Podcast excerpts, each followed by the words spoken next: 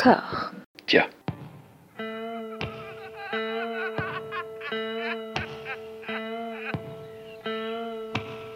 And now for something completely different. Would you like to talk about the meaning of life, darling?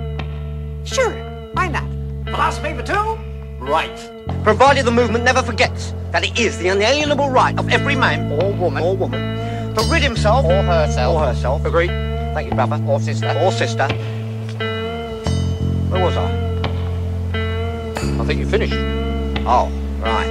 I don't want to talk to you no more, you empty-headed animal food trough whopper. I fart in your general direction.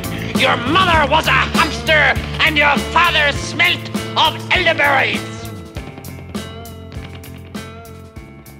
Bonjour et bienvenue à toutes et à tous dans Discordia, le podcast qui tente d'aplanir les débats qui rongent la pop culture de l'intérieur dans une conversation apaisée.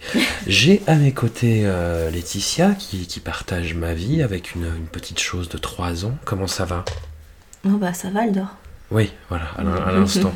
On a sauté sur l'occasion pour discuter. Tu t'occupes beaucoup de l'enfant et dans tes rares moments de quiétude, tu en profites pour regarder des séries. Oui, et exactement. Là, tu as regardé Big Bang Theory. Oui. Big Bang Theory, comme il faut, faudrait le prononcer normalement. Non. Oui, je trouve que c'est pratique à consommer la série quand on a peu de temps, qu'on met pause, qu'on s'endort, qu'on remet play. Est-ce que c'est le format 20 minutes aussi qui est séduisant là-dedans ? Pour Big Bang Theory. Tout à fait. Oui. Puis tu sais, c'est le côté série doudou. Les séries doudou, on en parle. Ouais. On en parle beaucoup sur Internet en ce moment. J'ai vu plein d'articles. Friends.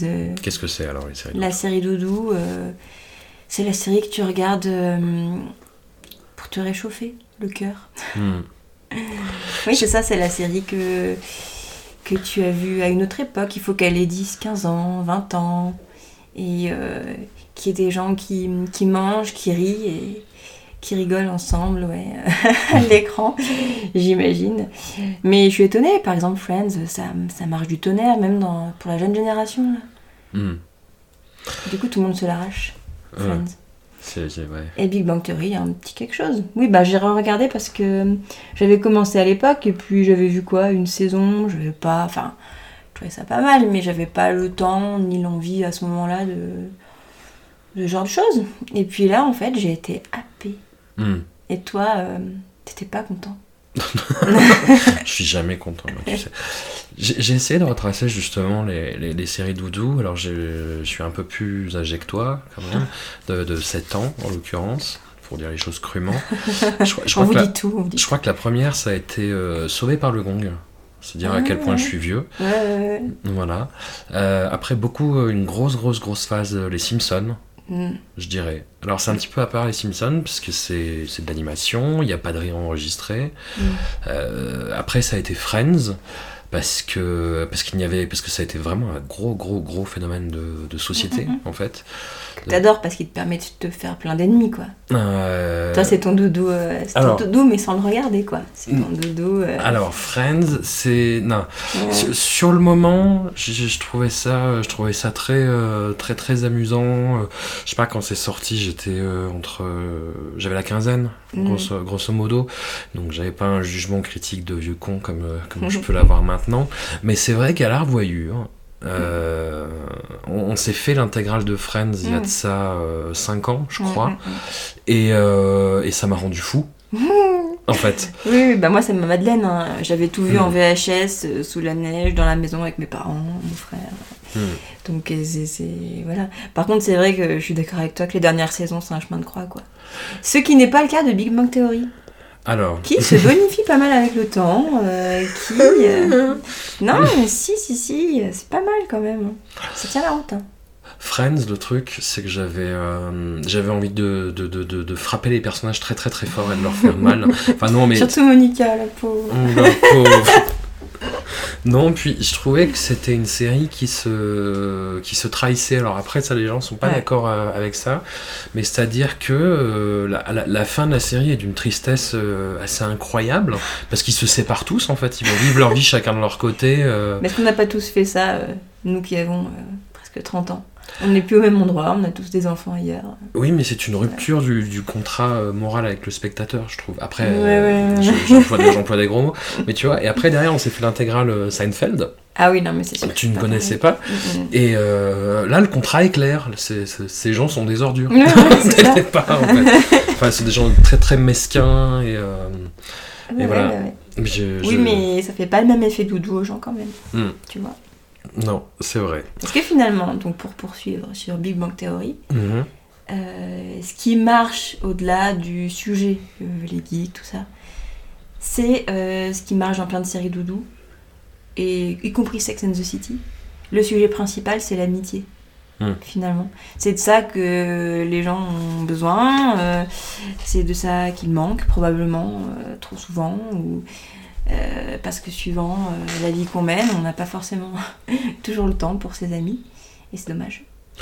Et du coup, c'est facile de laisser entrer un groupe de gens comme ça dans sa vie, 20 minutes par-ci par-là, et de voir ces valeurs se déployer à l'écran. Alors, est-ce que c'est l'amitié ou la famille recomposée ? Oui, c'est ça aussi. En effet, c'est tu sais, sur ce truc de la famille choisie, la famille imposée. Et d'ailleurs, dans Big Bang Theory, ils le traitent carrément de front, ça, parce que il y a de la place pour la famille. Enfin, essentiellement, les deux mères de Sheldon et...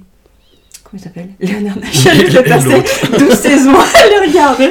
Et le deuxième, le frisé, qui a pris un sale coup de vieux en 12 ans. Hein. Waouh, quand on voit les... Voilà, à la fin. Ouais, putain, mais j'ai l'impression qu'il ne bouge pas, en fait. Ah non, non, non. Les autres, ils bougent pas trop, mais lui... dans du sang de vierge tous les matins. Ah non, non, le nerd, lui, il est... C'est compliqué pour lui. Hein, parce que j'ai regardé le dernier épisode...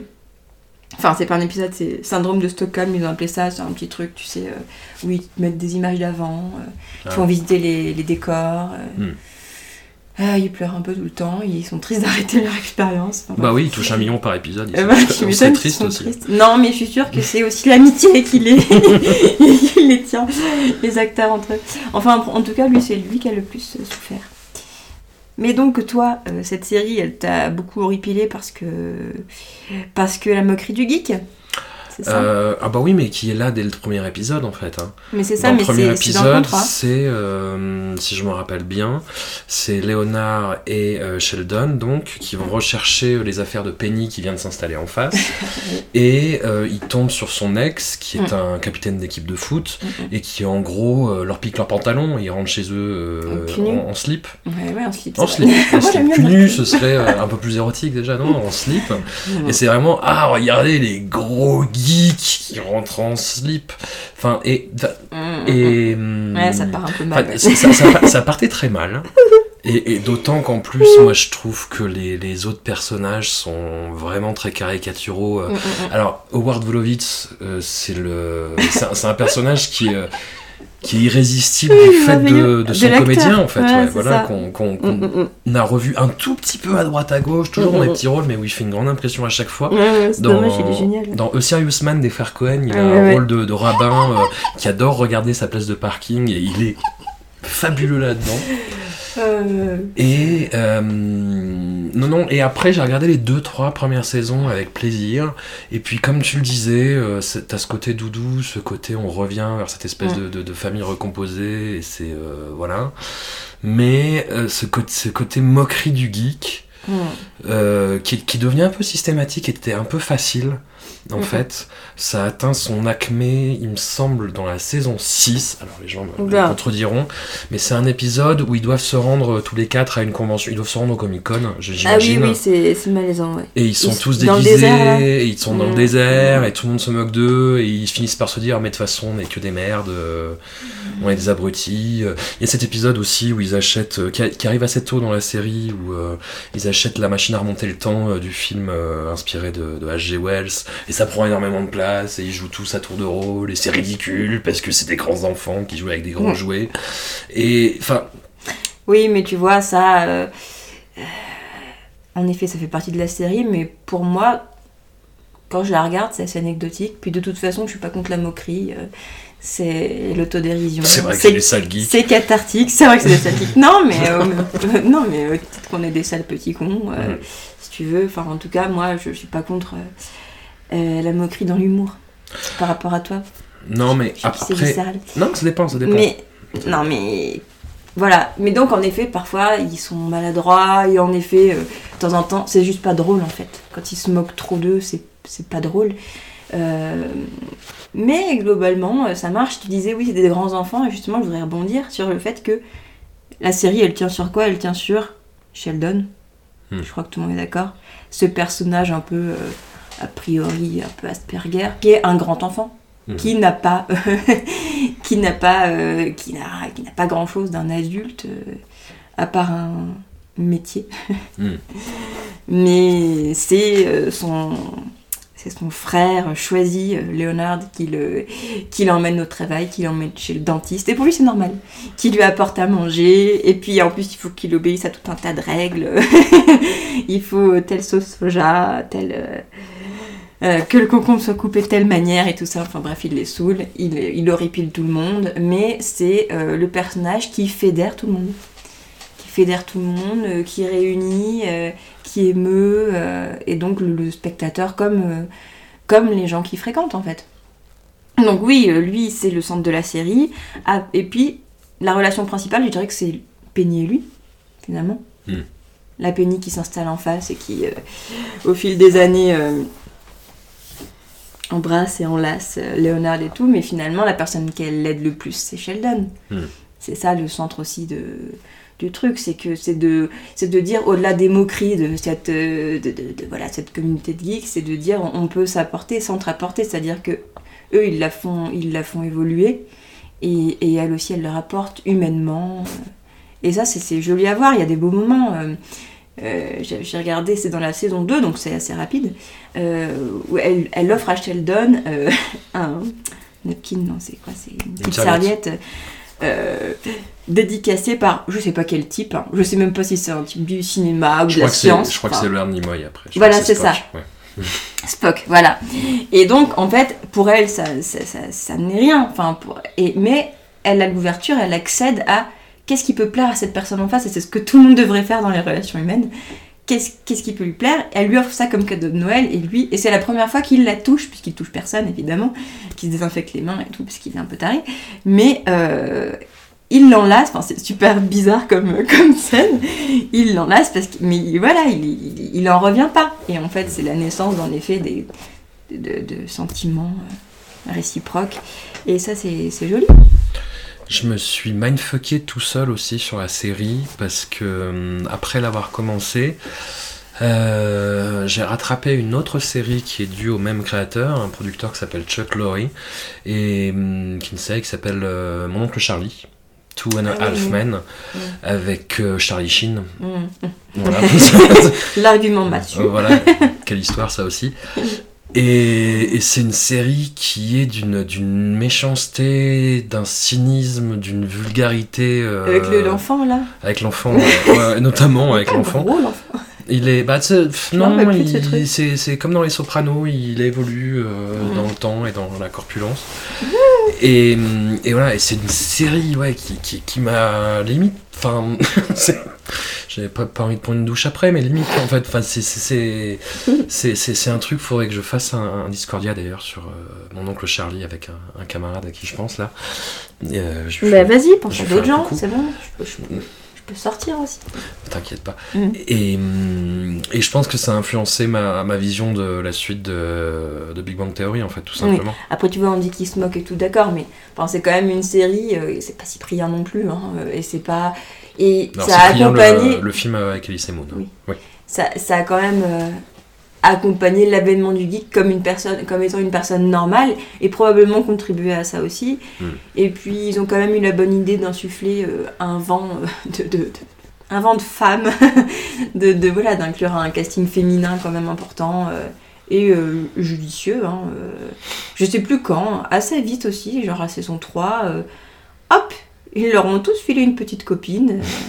Et pareil, là, il y a quelques maladresses qui sont quand même vraiment terribles, parce que, bon, elles deviennent amies, donc Penny, et puis la copine de Sheldon, qui attend patiemment des années beaucoup de choses, le premier baiser, le premier tout, mais cette relation aussi est très intéressante.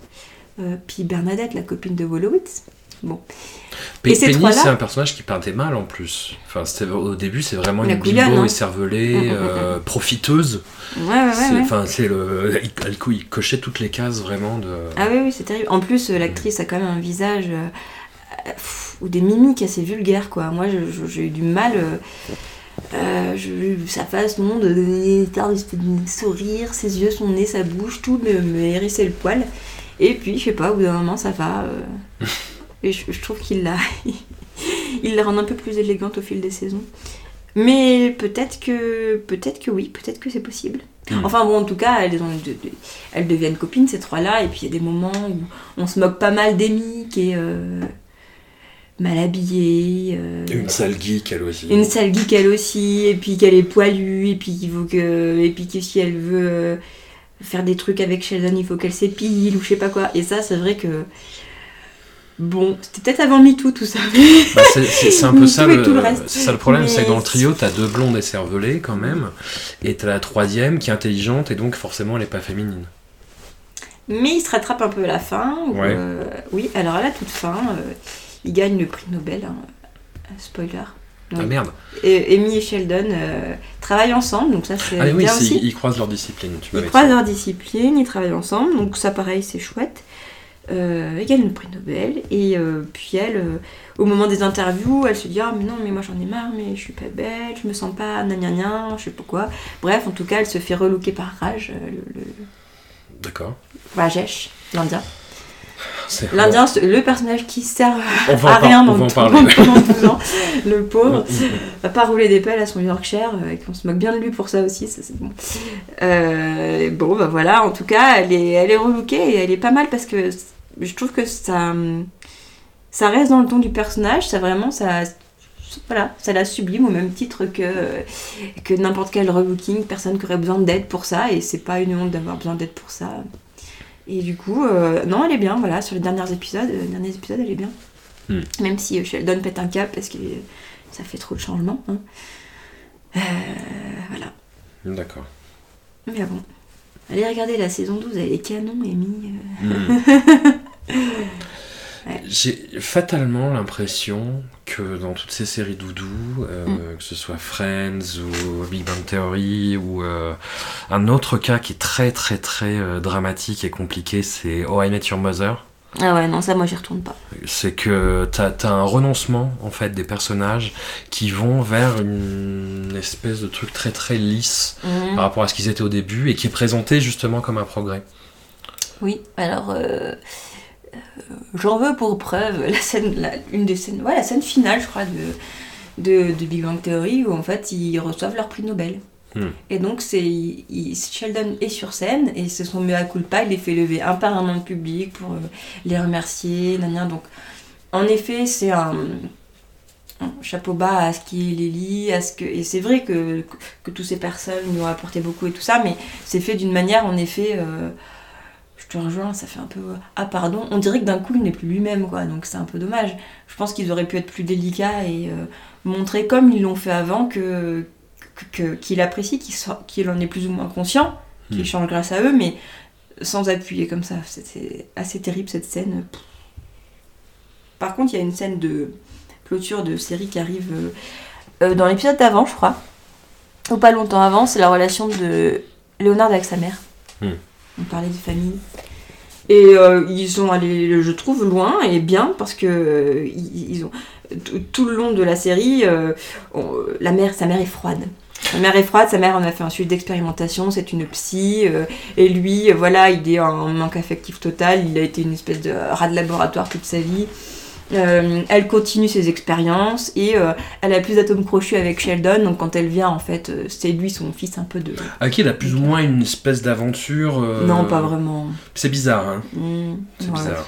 Enfin, ils se bourrent la gueule ensemble et ils font du karaoké, mais c'est un peu comme s'ils couchaient ensemble. Oh non. Non, mais je t'ai déjà dit, le karaoké c'est pas coucher. Non.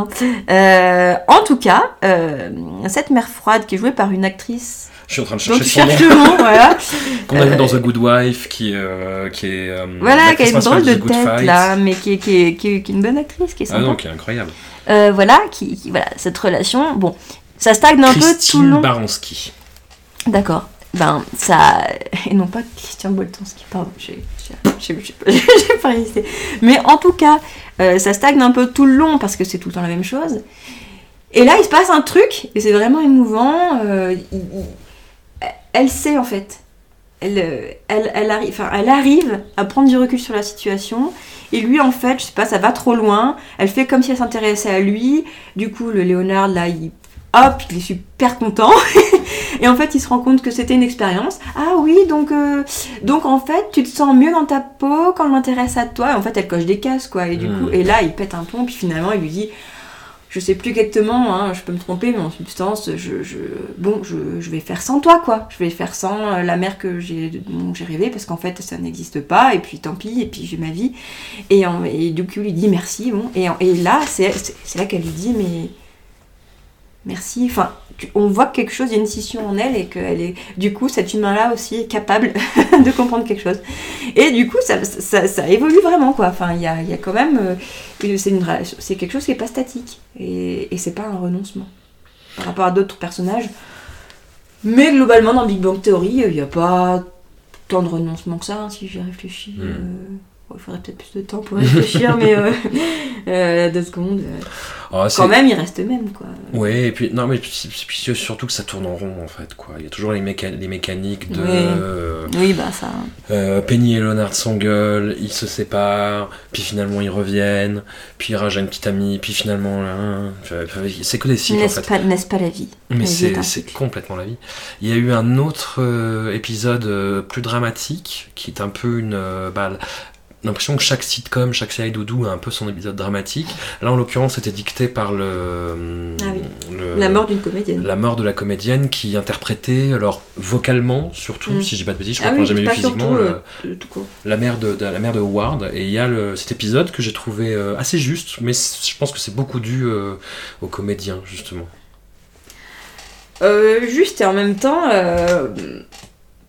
Pourquoi pas, en tant que spectateur, on peut être friand de ça. En fait, je trouve que c'est la réalité qui s'immisce dans la fiction. C'est-à-dire que moi, j'ai tout de suite vu, je ne savais pas qu'elle était vraiment morte. Quand ils ont tué la mère de Wolowitz, je me suis dit, mais qu'est-ce qui se passe? Pourquoi les comédiens sont dans cet état? Parce qu'en fait, voilà, ils jouaient pas leur personnage sur cet épisode.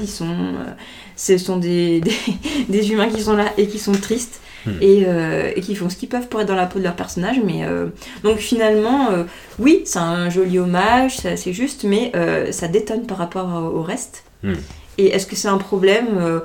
Bon, je sais pas, finalement. Est-ce que la série, c'est pas un format qui permet ça aussi? Comme je disais au début, ça se consomme, même si c'est un gros mot, mais on est quand même là-dessus. La série, ça se consomme.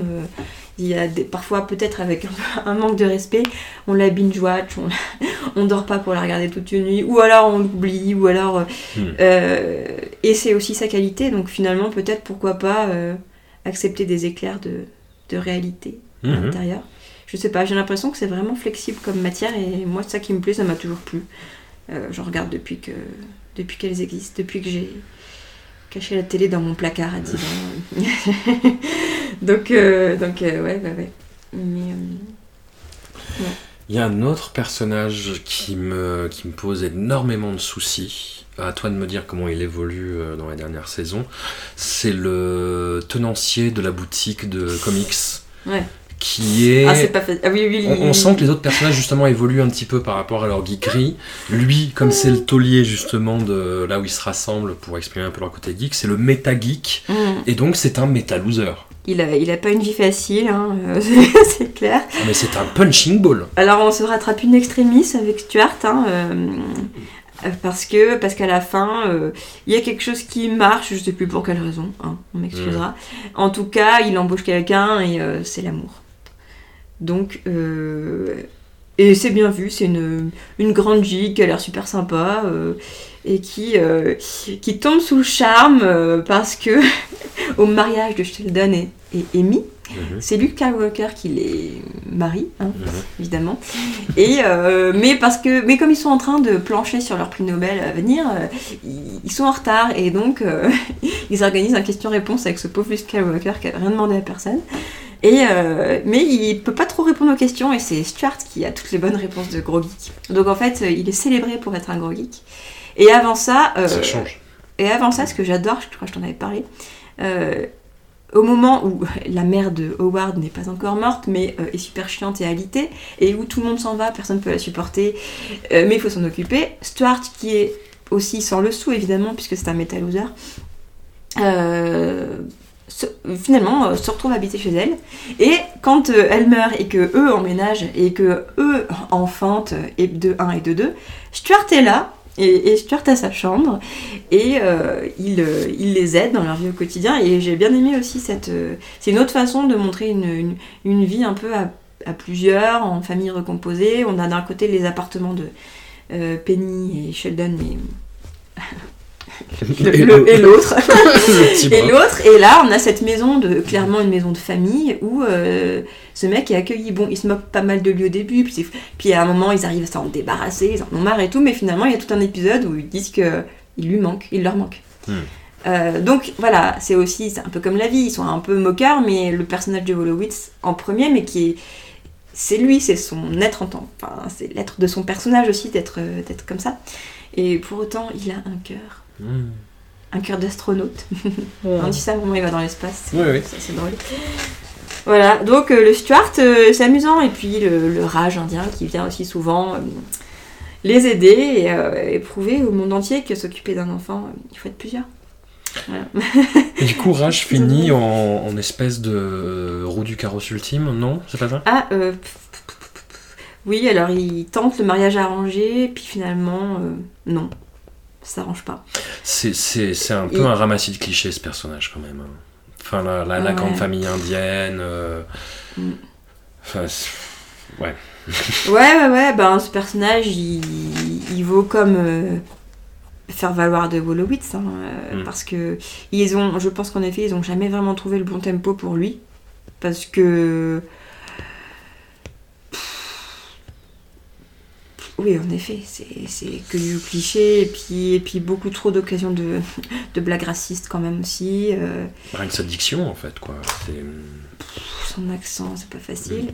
Mais c'est une jolie histoire de bro, de bromance, hier, avec Wolowitz. Mais bon, clairement, les personnages de Big Bang Theory qui tiennent tout l'édifice, c'est Wolowitz et Sheldon, qui eux-mêmes ont une relation quand même particulière tous les deux, parce que Sheldon se moque de lui à nouveau, hein, on est dans la métamoquerie, intramoquerie, tout ça, parce qu'il n'est qu'ingénieur par rapport à eux, chercheurs de l'abstrait. C'est tellement plus intéressant et tellement plus digne. Et donc il se moque de lui, mais à plusieurs moments il revient là-dessus et il lui tire son chapeau. D'accord. Et en fait, il s'apprécie aussi. Tu vois, finalement, tout finit bien, hein. C'est le doudou. Ce qui est assez bizarre, c'est que quand la série a commencé, donc il y a 12-13 ans à peu près, il y a 12 saisons, c'est ça, il me semble, la culture geek n'était pas aussi entrée dans... n'était pas autant entrée dans les mœurs, dans les normes qu'aujourd'hui. Les films Marvel n'avaient pas le succès colossal qu'ils ont aujourd'hui. Est-ce que Big Bang Theory n'a pas accompagné justement cette entrée de la culture geek dans les mœurs ? Mais c'est ce que j'évoquais un peu tout à l'heure. Je pense en effet que ils ont contribué parce que ben c'est beaucoup vu, hein, je crois. Ça a eu succès et quelque part ça a appâté un certain public peut-être, permis à d'autres de comprendre la nature même de la relation du départ entre Penny et Sheldon qui évolue, on en a déjà parlé. C'est ça aussi, c'est la réunion de la réunion dans la paix de vous et nous. Et vous et nous, c'est pareil. Vous et nous, c'est nous. Voilà. Une référence ancienne, parce que vous et nous, c'est nous. Sur la forme de cette série, je sais que j'ai beaucoup de mal avec le format sitcom que je trouve vraiment très étrange. Je sais que les épisodes étaient enregistrés en public et que ce sont des vrais rires, que ce ne sont pas des rires enregistrés, mais pour avoir justement grandi devant Sauvé par le gong et devant plein de séries avec des rires enregistrés, maintenant moi c'est quelque chose qui me semble trop... Il y a une phrase dans je ne sais plus quel roman de Chuck Palahniuk, je crois que c'est dans Survivant, où il dit, il parle de ça justement, il parle des rires dans les séries, et il dit mais la plupart sont des rires de gens qui les ont enregistrés il y a plusieurs dizaines d'années et qui sont morts en fait. C'est-à-dire que là vous enregistrez un truc, il y a des rires de gens morts sur ce... Oui, alors ça c'est drôle, et je sais pas dans quelle série j'utilise ces rires enregistrés, mais pour le coup Big Bang Theory, c'est des gens qui sont un peu plus vivants quoi, parce que ça se transforme en théâtre filmé un peu, parce que ils nous montraient d'ailleurs la scène dans le fameux épisode Syndrome de Stockholm là. Le best-of, enfin non pas best-of, derrière les coulisses, enfin, je sais pas comment BTS, on peut appeler ça. Big Behind the Scene. Voilà. Non, je trouve ça plutôt vivant. Moi, je trouve que c'est fluide hein, quand on le regarde. Ça pose pas de problème. Ça contribue probablement aussi à l'effet doudou. Je sais pas, c'était... alors, attention, trigger warning. Louis C.K. qui avait enregistré sa première sitcom, Lucky Louie, en public, et il insistait sur le fait que c'était pas des rires enregistrés, que c'était des vraiment enregistré devant des gens qui réagissaient comme ça, à qui on ne disait pas riez, faites oh, tu vois, des trucs comme ça. Et, mais toujours est-il que je trouvais ça hyper bizarre dans sa série à lui, parce que c'était pas le ton justement sitcom, c'était beaucoup plus trash. Mais maintenant je sais que je suis plus attiré vers des formes à la Broad City en fait, qu'on adore tous les deux. C'est pareil, c'est des épisodes de 20 minutes qui sont complètement délirants et où il n'y a pas de réaction publique quoi. Ben, comme Sex and the City aussi, 20 minutes, pas de réaction publique. C'était 20 minutes Sex and the City? Ouais, 30. Je suis pas sûre. 4000. J'aurais ressenti 4 heures. Oh. Oui, c'est vrai que je t'ai forcé à ça aussi. Mais non, j'ai même pas fini en plus. C'est ta curiosité maladive. Ma scène. Oui, non mais c'est vrai que ça fait un peu plus construit aussi, peut-être un peu plus propre, sans les rires, mais bon, ça, chaque technique a son charme. Ouais. Oui. Pose pas de problème. Non, je sais pas, Big Bang Theory, c'est pas la série la plus problématique qui soit, mais... Non. En tout cas, j'étais étonnée, que je pensais pas du tout la regarder en entier. Je me suis dit, tiens, j'ai regardé 2-3 épisodes. Bon, il y en a beaucoup que j'ai raté parce que j'ai dormi, hein, mais... Si ça me permet de dormir, écoute, c'est pas mal aussi. C'est bien, c'est un bon effet. Ça fait des meilleurs rêves que la série sur le petit Grégory, je pense. Oh, mais toi, tu fais des trucs chelous. Hein. Mais oui, c'est ça. Et oui, et sur l'incorporation, justement, dans le casting de personnalités geek compatibles, qui est... Je trouve ça assez anodin en fait, c'est plus un côté un peu clin d'œil, avec ce côté aussi un peu bizarre du personnage de Will Wheaton qui revient régulièrement, qui devient une espèce de némésis meilleur de Sheldon. Mais après non, finalement... Ouais, qu'est-ce qu'il devient après lui? Il fait des parties de Donjons et Dragons avec des stars, ils essaient de s'incruster... Non mais après, en fait, ils deviennent amis quand même. Et puis après, plus trop amis parce qu'il remplace le Docteur Proton dans son émission. Donc Sheldon est jaloux. D'accord. Ouais, bon, après tous ces trucs-là... Il y a un caméo que j'ai trouvé vachement bien. Dark Vador, Stephen Hawking. Ah, Stephen Hawking. Ah oui, oui. Ah bah, c'est pas qu'un caméo, il revient souvent. Hein. Ouais, il revient 3-4 fois au moins, et à chaque fois pour se foutre de leur gueule. Ouais. Mais à la Stephen Hawking, avec ce côté très pince sans rire, moi, que j'avais beaucoup aimé quand il se faisait interviewer par John Oliver dans son émission, il se foutait de la gueule de John Oliver. Mais aussi. Tu vois, la présence de ce... Du coup, c'est plus du méta-geek, ça. Comment on peut appeler ça? Et ben... C'est une caution morale. Le fait même qu'il soit là, et qu'il revienne tout le long, ça en dit quand même long sur le fait que... voilà, c'est acceptable. Cet humour-là est acceptable quand même. Et d'ailleurs, dans le syndrome de Stockholm, Penny, la comédienne, raconte la gêne qu'elle a ressentie quand elle a dû dire. À un moment, ils parlent de Stephen Hawking, ils sont à la machine à laver là avec Sheldon, et puis elle a dû prononcer une phrase du genre « Ah, le type en fauteuil, le gros geek, je sais pas quoi », enfin un truc un peu voilà, désobligeant. Et elle dit « Il était à côté, mais j'étais mal de dire un truc pareil, mais il riait en fait. » Bon, soit, ça l'a fait marrer. Non, mais c'est tout ça pour. En effet, dans sa situation, lui qui est quand même très lourdement handicapé, et ça fait du bien de rire de soi avec les autres, de rire des autres, éventuellement avec eux. C'est vrai que non, ce qui est dur, c'est quand une moquerie est juste trop gratuite et trop méchante et difficile à accepter pour la personne. Voilà. Enfin, bref, tu vois ce que je veux dire. Mais sinon c'est cathartique, ça a du bon. Et eux, globalement, restent dans les bonnes limites. Avec Stephen Hawking. C'est une série, dès les premiers making-of en fait, des premières saisons, Chuck Lorre disait non, nous on est très attachés par contre au côté scientifique. Donc chaque fois que tu vois une équation, il t'explique que chaque fois que tu vois une équation sur un des tableaux, que ce soit dans leur, à leur travail ou chez eux, ce sont d'authentiques équations faites par d'authentiques scientifiques, et avec parfois des gags pour la communauté scientifique, enfin des private jokes. Ah oui, private jokes. Bah oui, c'est sympa, mais d'ailleurs justement la place donnée à la science, elle est assez intéressante aussi, parce qu'ils le font de manière où tu sens, en effet, moi je me suis dit, je pense qu'ils parlent parfois de vrais trucs, quoi.